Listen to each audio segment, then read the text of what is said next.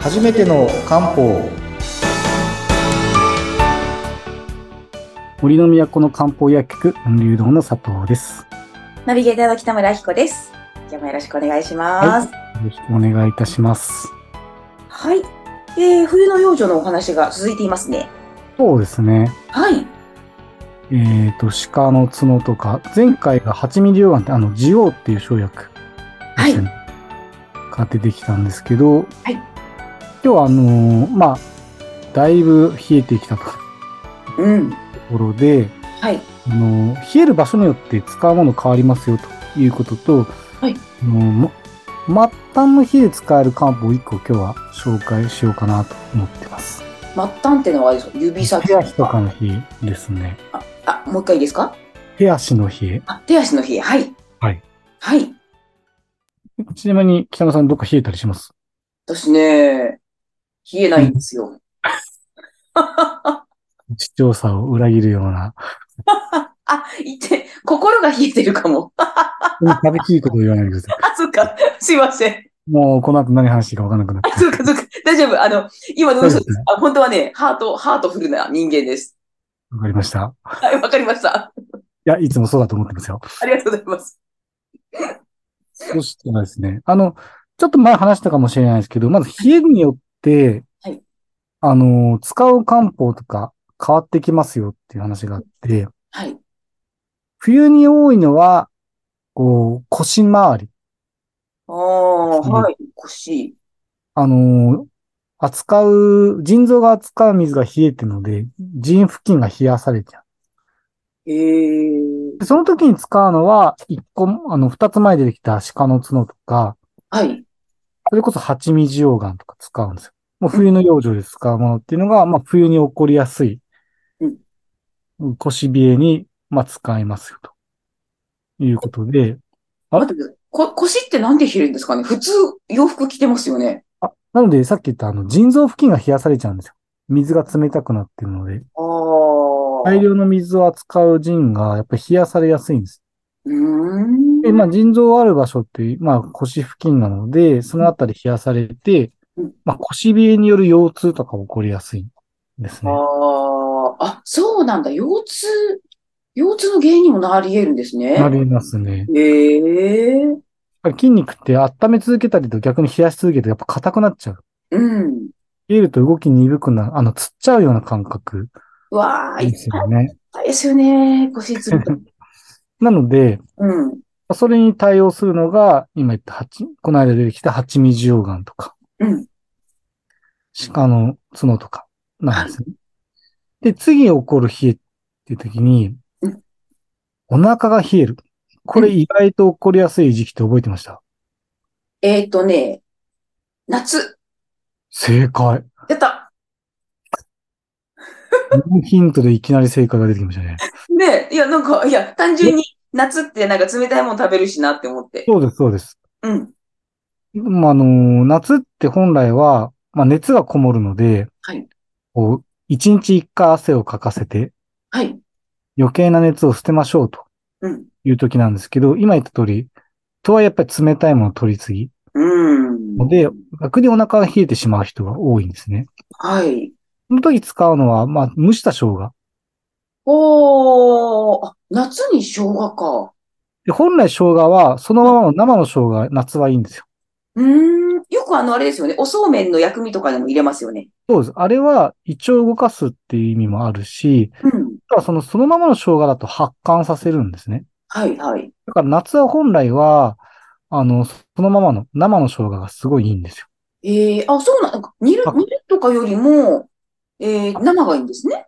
本来はそうなんですけど、ただお腹が冷えてしまっている人に関して言うと、蒸した生姜。蒸した生姜。要は熱を加えた生姜は今度深いところを温める効果が出てくるので、同じ夏でも熱がこもって発汗させなきゃは生の生姜が良くてうん、冷たいものを取りすぎてお腹冷えちゃったよとなると、まあこれは冬でもよく使うんですけど、蒸した生姜を使うというのが良くなるとえー、感え、じ今ですね待ってください。生姜蒸すってなんか、あんまイメージ湧かないな。生姜蒸すんです。うまあ熱を加えて加工すると実際温める成分増えるんですよ。ーん。うん。鍋でもいいですし、うんあ。と場合によってはあの、台湾とか、まあ、要は火、火が強いところだと、結構あの、それこそ天日干しにしたりする地域もあります。へえ。まあ要は熱を加えて加工するということをやります。そうか、天日干しも熱を加えることになるんですね。うん、そうですへね。え。これがお腹冷えた場合ですね。はい。で、あとはですね、こう、もう一個よく起こるのが、この末端冷え症。うん手足が冷えますと。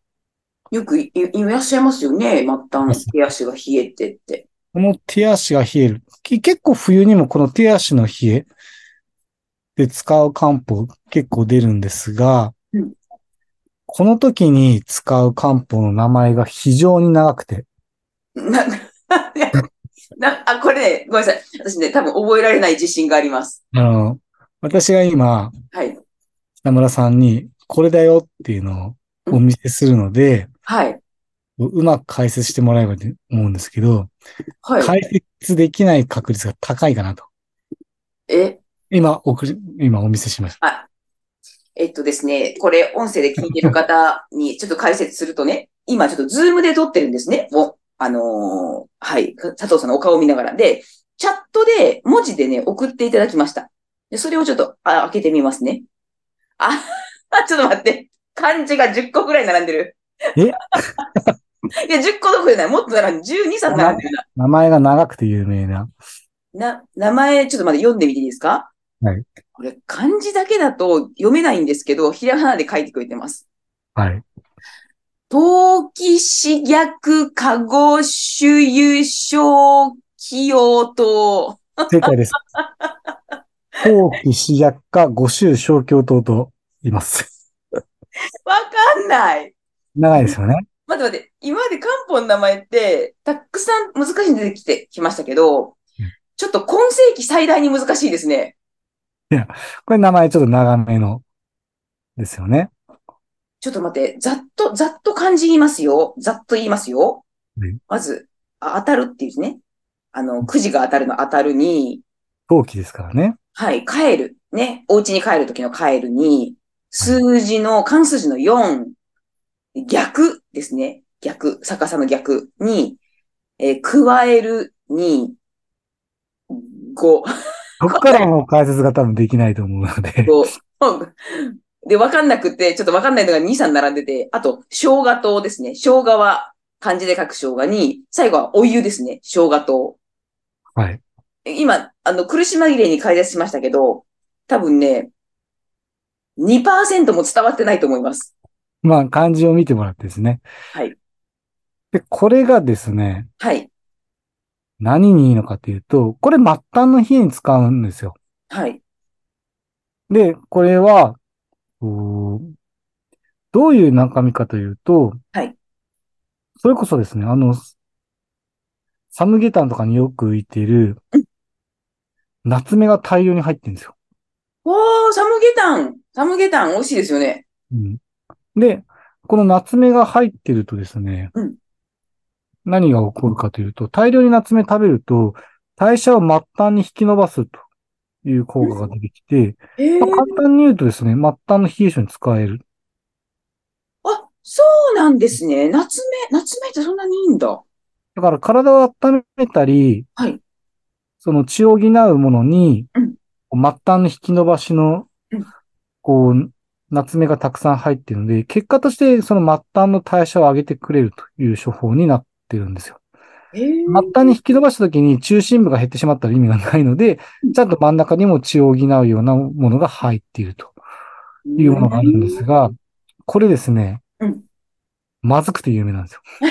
やだ、まずいのやだ。まずいのやだよ。どのぐらい言うまずいかというとですね、はいあの、説明は、まあ、まずさの説明ってなかなか難しいんですけど、はい。説明義務が生じるぐらいまずいです。あこれを出すときに は、この飲みづらいもんですよって言ってあげなきゃいけないぐらいまずい。あ、なに説明義務があるものがあるんですね。これは飲みづらいと言ってあげなきゃいけないと。あ、それ言ってあげなきゃいけないんですかはい。っていうぐらいまずいんですよ。そうなんですね。で、何かというと、さっき言ってなかった、あの、五種油っていう種類が入ってるんですね。ご、ご周遊。あの、加えるっていう字の後の3文字で、は五種類っあ、ていう種これ五種類って生薬の名前なんですけど、はいはい。これですね、あのー結構お腹を温める作用とか、余計な水抜くとか、あと頭痛とかにも効果がある生薬なんですけど、はいはい。これですね、あのー植物で言うとみかん科ああ、確かにね、あのね、概要欄の漢字を見ていただきたいんですけど、そうするとですね、なんか、ちょっとみかんを思わせるような漢字が、かん、あ、ち、違いますなんかこれ、なんか、ちょっと、みかん、みかんの書くとき、なんかさ、なんだろう。シトラス系を書くときにこんな、この漢字使いませんなるほど。違うで、これが入ってると、うん。説明義務が生じるっていうぐらい美味しくないものが誕生するんですよ。あ、そうなんですか美味しくないんだ、これ。この漢字。この漢字って。系統として近いのはですね、はい。あの、うなぎに振りかける粉。は山椒。い。山椒に近いです、これ。じゃあ、美味しそうだけど。と思うじゃないですか。はい。美味しくないんですよ、実際。い 苦い苦い。や、なんとも言えないじゃないですよね。えいやー、ただ苦いだけとかだったらいいんですけど、なんかふ複雑なまずさを感じる。山椒はこうなったら残念みたいな味。残念な山椒。残念な山椒なんですね。ただ、うんこの処方は知っとくとすごいのは、さっき言ったとり、こう末端の冷え症にすごい効くんですよ。あ、良薬口に逃がしって本当ですね。あとですね、結構お腹温めて動かす力が多いので、うん。これ経験的にうち結構あったのが、はい。これを飲むと、便通が良くなる人結構いたんですよ。あ、それは体にとっては嬉しいですね。うん。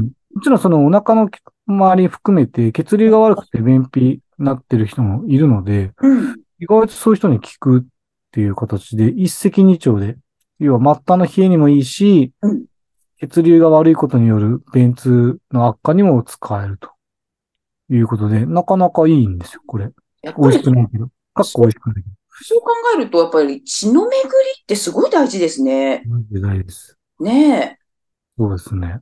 え。うん。で、ちなみにその末端の冷えなので、これはう、ん下薬に使います、よく。